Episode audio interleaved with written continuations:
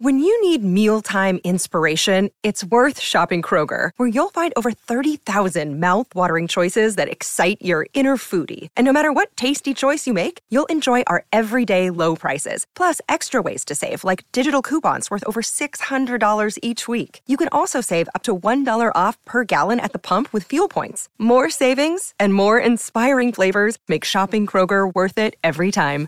Kroger, fresh for everyone. Fuel restrictions apply.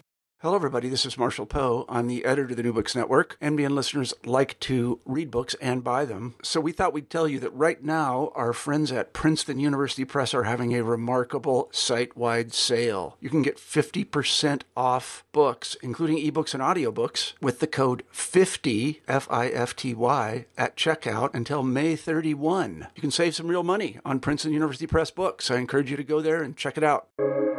Welcome to the New Books Network. Hello, welcome to the New Books Network podcast. I'm your host, Ari Barbalat. I'm honored today to be in dialogue with my guest, Elsa Sjunneson. She is the author of Being Seen, One Deaf Blind Woman's Fight to End Ableism, published in New York by Simon Element 2021. Elsa, it's a delight to be in communication with you today. It's a pleasure to be here. Thanks for having me. Thank you. To begin, please tell us about yourself. Where did you grow up? And were there any formative events in your life that catalyzed the adult you would later become? So I grew up uh, in a combination of Seattle, Washington, and Brooklyn, New York. Uh, I was raised in the gay community of Seattle primarily.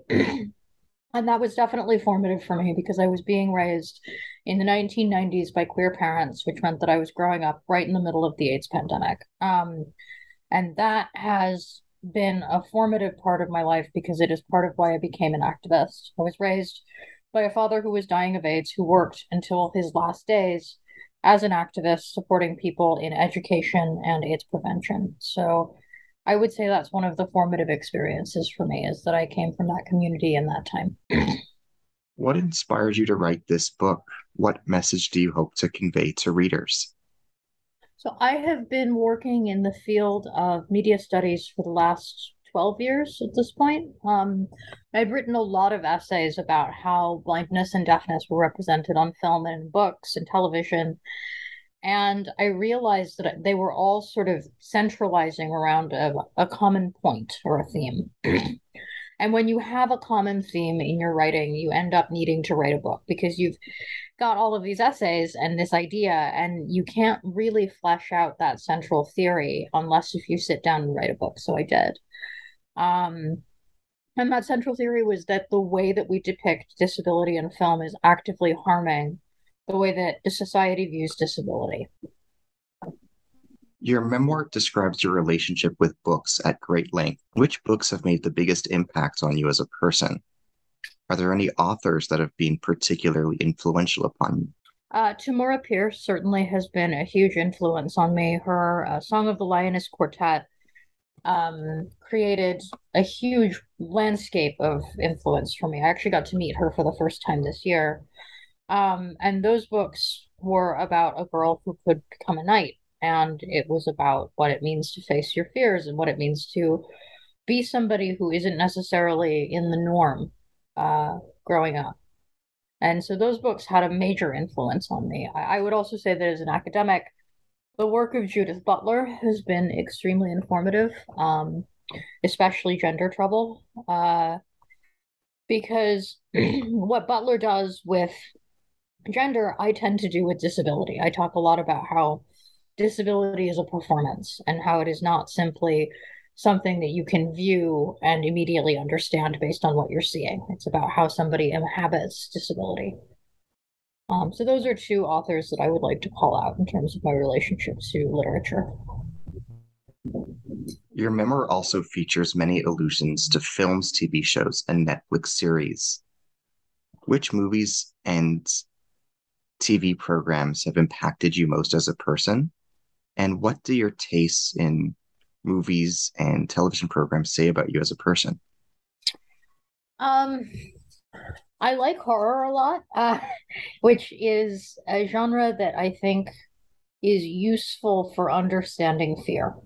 And it's also a way of understanding the unknown. And I'm always curious about what I don't understand. So I know that horror for me has always been a place where I can understand or investigate new ideas and concepts. Um, I'm also a science fiction and fantasy reader and writer, and I have been for my whole life. Um, and I think that for me, that's a lot about just wanting to imagine a better future and wanting to understand what the future could look like in a time period where there were less restrictions. Um, in terms of film, I would say that there's no particular film that specifically resonates with my identity, but I think the experience of watching and understanding media has been formative to who I am as a person. I see media as a way to understand the society that we live in. And so watching it and consuming it and then understanding it has become a way of understanding how our society works for me. Can you tell us about Disabled People Destroy Science Fiction? What did this project mean to you? Disabled People Destroy Science Fiction was uh, in, in became it, into being around 2017 2018 uh, i was reached out to by the publishers of uncanny magazine uh, lynne and michael thomas and they wanted me to edit the nonfiction section of the special issue that was Disabled People Destroy. Um, Disabled People Destroy Science Fiction comes out of a longer history. There have been a number of Destroy series pieces. There's been Women Destroy, there's been Queers Destroy, there's been People of Color Destroy. And it meant to me that I could participate in this legacy of undoing harm that a genre has done to disabled people. And so every essay was a way of giving people space to speak back to what their experiences were within the genre that they worked in or that they loved. Um, I also had the pleasure of working with Dominik Parisien, who was my co-editor in chief. He edited the nonfiction section, uh, the fiction section rather, and we worked very closely together. And what it meant to me was working on a project that was entirely disabled people within the scope of getting to tell our own stories and share our perceptions of a genre that often doesn't think about us. So it meant a lot to me to be able to be a part of that project. Can you tell us about your guide dog, Astra? What are your memories of Astra? Astra uh, retired from service in 2020. Um, he was a fantastic guide dog who unfortunately did not enjoy working during the pandemic. Um, and so I, I miss him a lot, but I'm glad that I was able to send him to a place where he was able to get more work because the people he went, the person he went to now has a more active lifestyle during the pandemic, whereas I just didn't go many as many places during 2020. Um, but I can tell you that Astra was a incredible dog who could cut through Times Square very quickly his favorite place to work was really busy places. So he liked working Penn Station. He liked working Times Square. He liked working in Midtown Manhattan. Um, and that was the kind of high energy dog that he was. So his his best moments were the ones where there were lots and lots of people and it was chaotic. I think probably my favorite memory of him is in 2019. I went to Worldcon in Dublin. That was where I won the Hugo for Disabled People Destroy Science Fiction. And he worked Temple Bar, which is Dublin's party district, at 9:30 at night on a Saturday. And if you've ever been to Dublin at 9:30 at night on a Saturday, you know that that is an extremely high octane situation for a guide dog. And he just he was fine. That we didn't make a single misstep. I didn't trip. I didn't run into a single person. And most of those people were incredibly drunk. So the dog was able to manage all of that. And I think that he's an incredible guide, and I hope that he's having a great time working now. What do you mean by catcalling? How do disabled people encounter and experience catcalling? Well, catcalling is something that happens to women on a regular basis, and disabled people are also women.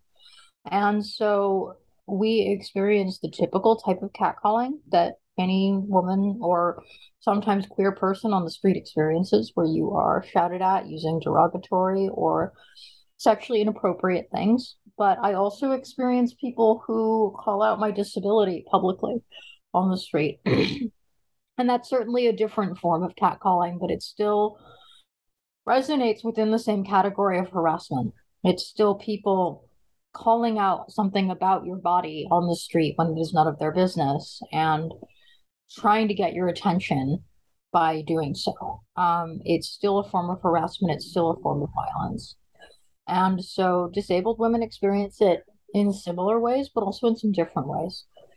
Um, and I want it to stop because nobody should be harassed on the street just because of what they look like. What did Helen Keller mean to you as a role model? What can she teach others? What virtue ethics does she embody?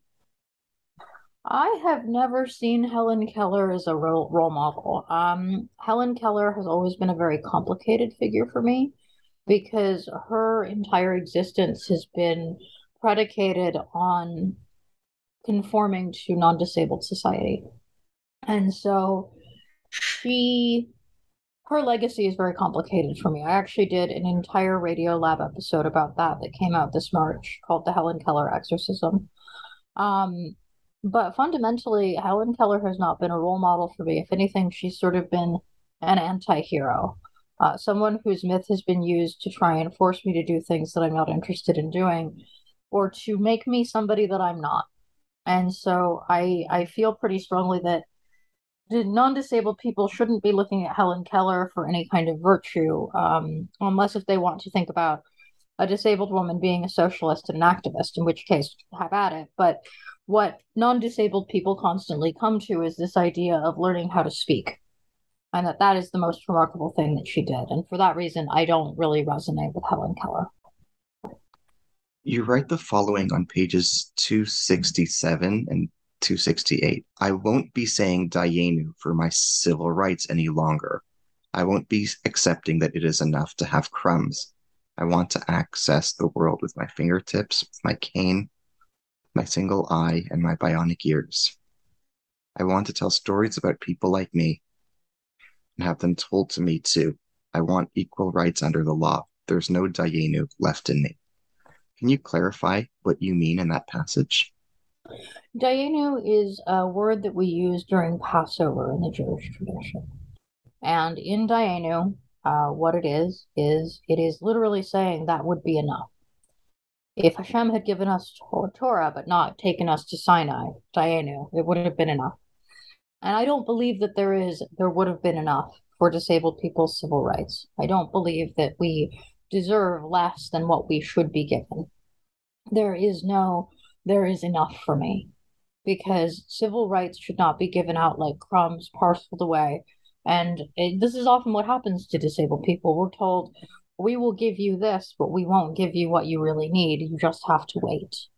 And I'm tired of waiting. I'm tired of disabled people having to wait for equal rights. I'm tired of disabled people having to wait for access into buildings at an equal right. I'm tired of disabled people having to wait for equal opportunities for employment or for education we can't just say it's enough anymore. It's been 32 years since the Americans with Disabilities Act was passed. There's there's no point in saying it would be enough. You write on page 226 the following A disabled life is still at its core a life worth living.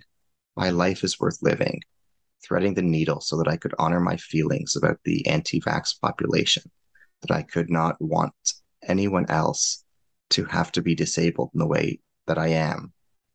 And at the same time, fight for my equality and the equality of all disabled people is one of the hardest things I've ever had to do. It was difficult to find the path, but it's a path worth walking. Disability will always exist. To be human is to be vulnerable, and disability is a factor in physical vulnerability. The human condition is about perpetually changing and degrading as we age. After all, the margin of the population that is disabled goes up drastically after the age of 50. Can you elaborate on that passage? I can. Um, I think that it's important for people to recognize that they will become disabled at some point in their lifetime. And for me, the, the anti vax people say, well, we, we don't need to get vaccines. And I am strongly pro vaccine but I was disabled because of a disease. So if I say it's perfectly fine to live in my disabled body, and I'm also fighting against the disease that disabled me, some people have said that that seems a little bit um, troubling because I'm saying I don't want this disability to exist anymore. But but the truth is, deafblindness is always going to exist. You may go deaf while you are aging. You may go blind while you're aging, and you will still be deafblind, even if you didn't become deafblind as a child. It would just be that rubella, the thing that disabled me, which does many other terrible things to people, including killing them, would have been eradicated. A disease is worth eradicating because it matters. Disabled bodies aren't going to be eradicated by simply changing that that process of vaccinating a single person. And being disabled by a disease that we could get rid of is very different from being disabled by your just lifetime aging and being disabled by the experience of living in a body. Um, so I think that it's not really contrary to say that I want I want this particular illness to go, but I want my disabled body to be honored and respected. What is diagnosis capitalism? Can you explain the term? Why is this a worrisome problem? How has this phenomenon hurt the disabled? Diagnosis capitalism is the concept that we are being medicalized in order for medical companies to make money and for insurance companies to make money. Insurance companies profit when you receive a diagnosis. The minute that you have a disability, they're able to deny you coverage. They're able to deny you lower premiums. They're low, able to deny you access to certain things that you need. Hearing aids are not covered by insurance, so you still have to pay out of pocket to the people who make hearing aids. Wheelchairs are often not covered by insurance, which means that the money that go that should be paid by insurance comes from you. Diagnosis capitalism is consistently holding disabled people in a poverty situation by forcing the disabled person to essentially pay for their own care, even though insurance is supposed to cover care, medical care for people who have it. So, what it does is it disenfranchises people by saying that their bodies are not worth paying for, and that mm-hmm. unless it's a medical need, which they can decide whether or not is worthy, whether you are worthy of that payment, they just won't do it. Diagnosis capitalism is extremely important because it underlines that the capitalist system is harming disabled people regularly. And the only way to change that is to change the way that we look at financial supports of disabled people. This extends to things like Social Security and Medicare, where disabled people are required to live in poverty in order to receive access to government support and benefits. If we look at that again under the lens of diagnosis capitalism, what it says is if you have this kind of body, you cannot participate in the capitalist system unless if you are under these circumstances. So it's it, the financial issues around disability are massive, and I highly recommend that your listeners go and do research into Medicare and the difficulty around receiving Medicare and Social Security support. Perhaps the TV show that appears most often in your book is Star Trek. What does Star Trek say about disability? Star Trek uh, has a lot of different things to say about disability. The Star Trek of my childhood was a challenging representation of disability. Um, LaForge was the first blind character that I think I ever saw on television, and his blindness was partially cured by the use of a visor. And as a blind kid, I wanted to see a character who was like me, who was blind and who had to cope, who had to live with their disability, and seeing a character who was beloved also be someone who was able to be cured by the technology that supported them was a complicated thing for me to look back on as an adult and to realize that that was my first role model. Um, Star Trek also has other disability representation. There are wheelchair users in Star Trek Discovery.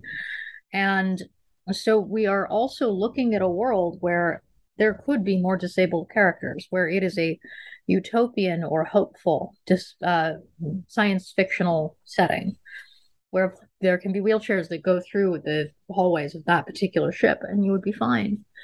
And so I think Star Trek is in that odd place where it could be a much more hopeful representation of disability than it sometimes appears.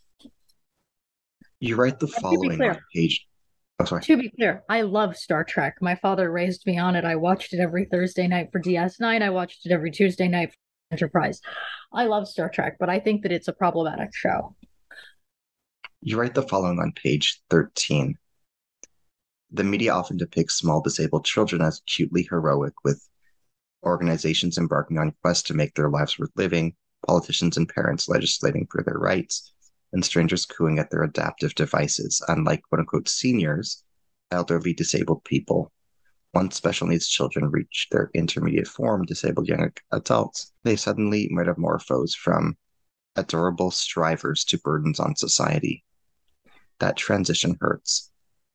All the support that non disabled society had offered you as a child is snatched away on your 18th birthday, and the careful house of cards your family has built for you will vanish in an instant. Suddenly, you need guardianship. You need to prove your worth.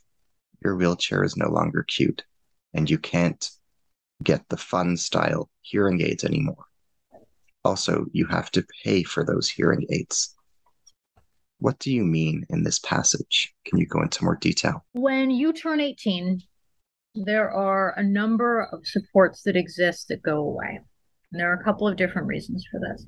One of them is that you are considered a legal adult. But if you have a disability that impairs your cognitive function or that means that it's hard for you to live by yourself, uh, the state may require that you have support through legal means by power of attorney or some other version like a guardianship that allows your family to still care for you in the way that they have for the first 18 years of your life.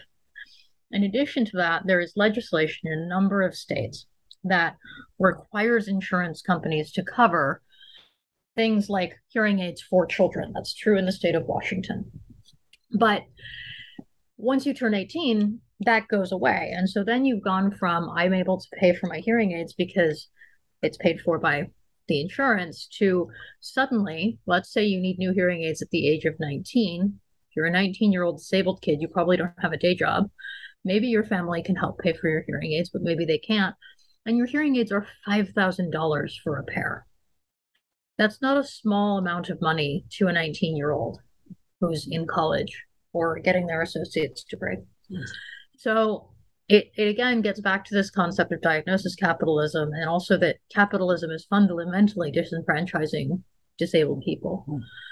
Um, one of the other things to think about that's in that passage is that disabled people aren't allowed to have fun with their equipment.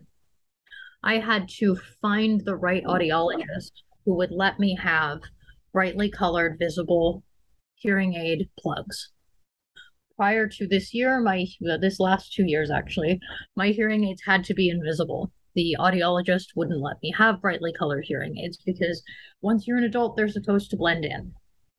But this is entirely about what people think disabled people should do blend in their disability and make sure it's not visible instead of having things that are aesthetically pleasing or interesting or even just visible. And so it's that invisibility, that expectation of invisibility that I think is part of the harm there. Can you tell us about Eeyore? Who is Eeyore? Eeyore is a writer friend of mine, um, and she would prefer to remain anonymous because she let me drive her car. Um, and generally speaking, your insurance company for your car does not want you to drive with a blind person in the front seat. Um, but she's a writer friend who wanted to support me in learning how to drive for the purpose of the book. You have another passage I'd be curious to ask you about on page 4 mm-hmm. You write the following If you're disabled, either visibly or invisibly, via physical or mental or other means, you may also have some preconceptions that need altering. After all, the disability community is not a monolith. If you've met someone who is deaf-blind, I want you to think about what they looked like, what adaptive devices they used, how they adapted to the world around them. If you haven't, I want you to imagine it. Can't picture it? Can't picture me? Let's try an exercise of the imagination. What does a blind person look like to you? Do they wear dark glasses, carry a white cane, or have a guide dog? Are their eye sockets empty, or does a cloudy cataracted pair of eyes live within their ocular sphere? Do you know? Are they wearing sunglasses or prescription lenses? Does a deaf per what does a deaf person look like? Can you even tell if they're deaf until they turn up their hearing aids or until they sign? Okay, now flip to the back of this book. Take a look at the headshot on the back cover. I'll wait. Do I look deafblind to you? I know I don't. Do I? What do you want readers to take away from these words? I want people to recognize that they can't recognize a disabled person on the street if they see one. Because a lot of the time when I am on the street by myself and I take a look at my phone to make sure I know where I'm going, or if I'm walking with my white cane and I have some ability to see, turn my head, look around, people will stop me in the street and say, But are you really blind? And so it's that assumption that you know what you're looking for that I want people to stop assuming. I want people to stop thinking that they know. I know what a blind person looks like. I know what a deaf person looks like. I know what a wheelchair user can do. I know what a person with autism sounds like or looks like. And it, you don't. The only thing that you know is what your own body does. You can't possibly know every variation of disability in every vector because every disabled person is different. Alexander Graham Bell recurs frequently in your book. What were his attitude toward the disabled and toward disability? Alexander Graham Bell was a eugenicist. He believed that deaf people shouldn't intermarry. He believed that we should not have deaf people anymore. And he believed that we should assimilate. He did not support number of efforts by the deaf community in order to exist and be supported. Um, if you want to learn more about that, I highly recommend reading Katie Booth's The Invention of Miracles, which is an excellent book on the topic of Alexander Graham Bell and disability um, and his efforts to eradicate deafness. Can you tell us about your Aunt Mary? What are some of your memories of her? What kinds of things did she say to you, and what impact did these words have on you? My Aunt Mary was the only blind person in my family. Um, and she was the first person to hand me a white cane. Um, she was the person who told me that there were ways for me to adapt outside of what I had sort of been told or expected to do. And so the impact that she had on me was that I started to piece together my blind identity because she was able to see me as a blind person. Can you comment on the 1927 courts, court case Buck versus Bell? What can we learn from this episode in American legal history? Buck v. Bell was the first time that we can sort of point to ableism being enshrined in the American legal system. And it allowed for the courts to decide that they could legally sterilize disabled women against their will. This was specifically pointed at women with developmental disabilities, but it has permeated both our legal system and our medical system since the since 1927. The the case is almost 100 years old at this point and we definitely need that to be repealed. We need that that particular case law to be overturned and we need to start finding ways to fight back against that concept because I can tell you that disabled women all over the United States have been told by doctors we can sterilize you in order to make it so that you don't make more disabled people. And that does not happen to women who are non disabled in the same way. It does happen to Black women, it does happen to women of color, but the the disabled women that I know who have had children have also been told by doctors, "Oh well, well you're under, or you you're having your C-section, section. We'll just make sure we sterilize you." And that was not what they wanted or what they asked for. So it's it's a pervasive issue, and it all goes back to Buck v. Bell and what literally has been written down as reasons to not allow disabled people to reproduce. This is definitely linked to Alexander Graham Bell um, and his thoughts around eugenics in the United States. What can the history and legacy of Nazi Germany's T4 euthanasia program teach the contemporary United States? Well, we shouldn't do it again. Uh, that's the first one. But I think the thing that I want people to understand is that disabled people were the test balloon for the Holocaust. Um, it is not jump straight to Jewish people in camps. It is starting in the late 1930s. Nazi Germany was exterminating disabled people on a regular basis. There was a plan, it was carried out, and no one made a sound. And because those disabled people were murdered by the government and they were exterminated, the Nazis believed that they could carry out the same exact thing on non disabled Jewish people. And they did.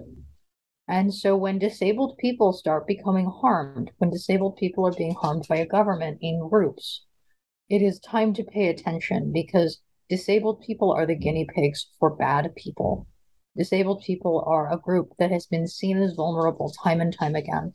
And so T4 and knowing that it existed is an important part of understanding how the Holocaust happened and also how disabled people have been undervalued over the last hundred years. What was the Bollinger baby case of 1915? Can you explain how Helen Ke- Keller responded to it? What are the ramifications of this case? So in 19 in the 19 teens, John Bollinger was born, and he was born with severe medical disabilities at birth. And his doctor told his parents that they should just let the baby die. And this case became very public. It was an extremely public case around uh, disabled infancy. And Helen Keller actually wrote a letter to the New Republic saying that absolutely disabled babies like that one should die that she believed that panels should be set up with physicians to decide whether or not an infant with developmental disabilities should be allowed to live. And this was all predicated on extremely problematic concepts around whether or not a child with a disability like that would be a criminal. Uh, definitely uh, hinged a lot on the concept of whether or not someone could be of use to society. And all of that, I think, again, folds into this larger issue of eugenics in the United States. The United States has always had a eugenicist streak. There is nothing that I can say that will um, enforce that more than the fact that this was a national news issue. And even Helen Keller weighed in, she herself, a disabled person, and said that it was fine to let a developmentally disabled baby die. So our country has eugenicist roots. And part of what I want people to think about is how they can undo that eugenicism within their own cultural framework. What do you think of TV programs such as House and Grey's Anatomy? What do you think of their depictions of doctors and the disabled? What is similar and different about these shows vis a vis other popular depictions of doctors and the disabled? Can you compare and contrast these shows with the soap opera General Hospital and its depiction of doctors and the disabled? So, the medical genre is really complicated because there are some shows like Call the Midwife that do a great job of understanding the relationship between disability and medicine. And in those particular instances, disabled characters are not their their disabilities are not plot points in the same way that they are on, say, House um, and house is an interesting concept on itself because, of course, it also has a disabled doctor in the main role. But when you watch a medical genre show, what I think people need to pay attention to is whether or not disabled bodies are plot points and problems to solve or if they're real people. You can tell the difference because in some shows, the disabled characters are fully formed humans and they actually have conversations and their contexts are understood instead of being treated as single one off problems like a Monster of the Week episode. And so when you feel like the diseases or the disabilities are basically the monster of the week from Buffy the Vampire Slayer, but in a medical show, uh, that's when you're watching a medical show that is essentially profiting from disabled pain and disabled experience. And in shows like Call the Midwife, what they're actually doing is trying to tell the stories of what it was like to be disabled or to be a woman in the 1950s and 60s in England. And they're also showing the NHS and what it was able to do for people in situations that were untenable. So that that's sort of the, the difference that I see on a broad spectrum. Can you tell us about the play The Miracle Worker by William Gibson? What does this play convey? The Miracle Worker is a play, it's the most famous play about Helen Keller. It's been made into a movie twice. Um, in both instances, Helen Keller was played by a non disabled actress.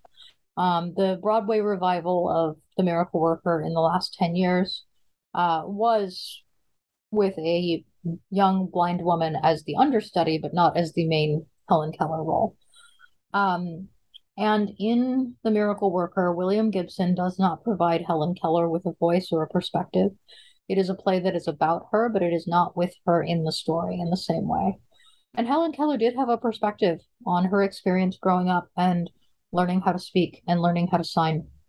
And that perspective is nowhere in The Miracle Worker. It also essentially terror horror turns it into a horror story. Uh, the back cover copy of the 1970s version that I have in my office literally refers to Helen Keller as a wild animal. So these these depictions do a lot of harm because it turns a dis- young disabled woman into a monster rather than telling her story. It tells the story of the people around her and their experience of her disability as bad rather than it being her experience of learning and changing and adapting to a world that wasn't built for her. What is a scleral shell? How did receiving scleral shells when you were younger impact you? Uh, I didn't receive a scleral shell until I was in my 20s. Okay. A scleral shell is uh, essentially 19th century technology. It is a piece of uh, acrylic plastic now, but they used to be made out of thin glass um, that sits on your eye and acts as a prosthetic lens. And that prosthetic allows your eye to be protected from the outside world. So I wear a prosthetic shell, a scleral shell every day. I put it into my right eye every morning. It stays until until I go to bed. And what it does is it acts as armor for an eye that otherwise doesn't have that same protection from the world. Can you tell us about the TV show Scream? Why is it problematic? The TV show Scream uh, was problematic because the evil villain character was a disabled teenager who essentially was terrorizing all of his classmates in order to take revenge for the fact that he could not go to the prom. And that's problematic on a couple of different levels. But I will say that my main issue is that disabled characters are almost always villains in horror, or else they're the victim. And it's very rare to see a disabled character with any kind of agency outside of harming people in the horror genre. And so that's part of why Scream was problematic for me as a media critic. What is your perspective on disabled virtuosos in music, such as Stevie Wonder and Ray Charles? What is right and wrong about the media's depiction of these individuals? Well, I mean, Stevie Wonder and Ray Charles both have spent their lives creating music, and that's fantastic. And what I think is problematic is that sometimes people get distracted by the idea that they're blind, and that's what makes them good at being musicians. Whereas what makes them good at being musicians is that they worked hard and they learned their crafts and they like to perform, and they are excellent performers. It's not their blindness that makes them who they are. It's their skill and their talent and what they've tried to do that has made them who they are. And those two things are very different. In your footnote on page 139, you allude to Keah Brown's hashtag disabled and cute. Can you tell us about this? Why is it notable? So in oh, I don't even remember what year that was. I think it might have been 2015 or 2016. It's been a while. Um Keah Brown started a hashtag called disabled and cute. And it was in response to the fact that many people say disabled people aren't cute or pretty or attractive. And so lots and lots of disabled people then began posting selfies, including myself, with the hashtag disabled and cute. And it was a way of showing that disabled people are just as attractive as non disabled people. It was a really important hashtag. Um, and while I personally am not a huge fan of the word cute because I think it can be infantilizing, I also think it was an incredibly important hashtag. And it was a moment where disabled people came to together to celebrate um, what we look like and the joy that we have for each other. You write as follows on page 244 In many ways, being disabled is itself an act of protest when I exist in public outside the confines of an institution when I proudly display my cataract, when I refuse to hide my hearing aids. These are all forms of resistance against the ableist system. Visible disability in public is an act of civil disobedience, but like all good civil disobedience, it's not an isolated act.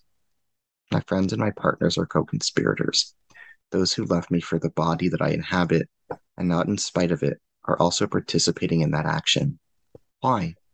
Because being my friend or my partner requires patience. It requires a rejection of able norms, to stop expecting that I will conform to the society that allows able supremacy and start and starting to operate from a place of interdependence and adaptation. It's a subversion of everything you've ever been taught. If we assume, as I do, that the mere presence of a disabled body on a public street is an act of civil disobedience, then we must acknowledge that a disabled body at any political action, whether it be a nonviolent protest, a political rally, or march, radically politicizes the disabled body. Which is why, when I step onto the front line of a protest, I do so with much deliberation. I know what it means to weaponize the vision of disability. I know when it matters, and I know what the political implications are when it is visible. What do you mean in this passage? Can you clarify? Can you speak more about I, this? Sure. I mean, I think that a society that believes that disabled people should live in institutions and not be seen and not be heard is a society that is consistently shocked when we are out in public. And I see that when people are shocked that I have children. I see that when people don't believe that I can get around on my own or that I dressed myself. I see that when my literal existence is something that people find unnerving. And I see that with other disabled people as well. We have been expected for so long to hide ourselves that when we are out in public living our own lives, that itself is radical. And so, yes, it is an act of civil disobedience to choose to not hide. It is an act of resistance to show my disabled body as it is and not to participate in that culture of sort of not letting the disabled body be seen, not experiencing my hearing aids with bright colors, not hiding my cataracts. I have a scleral shell that is painted to match my left eye. I don't wear it because I don't think that that serves me. And I think that it's asking me to look like someone I'm not in order to make other people more comfortable. So yes, it's it's absolutely a radical act to choose disability in public. You quote Stella Young as follows on pages 16 and 17 I am not your inspiration. What does this phrase mean to you? Who is Stella Young? How did you first learn of and hear about this quote? So, Stella Young was an Australian disability rights activist who gave a TED talk in which she said, I am not your inspiration. And that TED talk was very important to the modern disabled community because she gave us permission to resist when people tell us it's so amazing that you can do, I don't know, crossing the street by yourself. And that's something that happens. People will come up to us and say, You're so brave for being alive. You're so brave for existing in the body that you live in. Your experience is so inspiring. And I, res- I, I resent being an inspiration, as many other disabled people do, because I'm just trying to live my life. And people telling me I'm inspiring for doing little things like getting dressed in the morning or even tolerating that I live in this body isn't really a helpful response. So, Stella Young is very important to me because she gave permission to a disabled generation to say, no, I don't want to be inspiring to you. Can you describe your experience with radio radiation poisoning? Uh, I don't have that you feel comfortable. Well, I don't have experience with radiation poisoning. I have experience with ableism, which I describe as a metaphor for mm-hmm. radiation mm-hmm. Can you explain that metaphor? Sure. Ableism is an invisible force that exists in the world everywhere that we go, and it's poisonous, and it it harms people on a daily basis. And so that is very similar to radiation poisoning. It is that's what the metaphor is is that you can't see it, you can't taste it, you can't hear it, but it's there all the time and it's causing you harm. On page 55, you write the following I appear in the Mutter Museum's catalog. My occluded cataract lies behind glass in a case among other medically interesting eyes. The first time I visited the Mutter, I remember delightedly shouting, Oh, look, I found me. And then I found the eyes of the crowd shift. Then I felt the eyes of the crowd shift from the case to my face and back again, silently confirming what I already knew. My eye was quite literally on display there. Can you elaborate on this passage? So, the Mutter Museum is in Philadelphia, and it is a museum that has been around since the 19th century, and they specialize in understanding unusual bodies. Now, in the, the 19th century, it was absolutely a medical freak show. They have fetuses in jars, they have different body parts, they have all sorts of skeletons.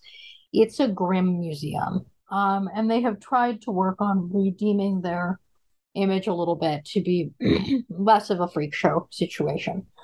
Um, when I talk about my eye being in the case, I mean literally there is a glass eye in the case that looks precisely like my right eye. And they have that glass eye in a case with a bunch of other glass eyes that are from the 19th century that have been painted to look like different disabilities and different eye conditions. And so when you are a disabled person in that space and you draw any sort of attention to yourself, you become part of the display because you may be the only disabled person in the room in a room full of pieces of disabled people. And it is the experience of then becoming a part of that museum display that I'm describing there. Another quote I'd like to ask you about is on page 61.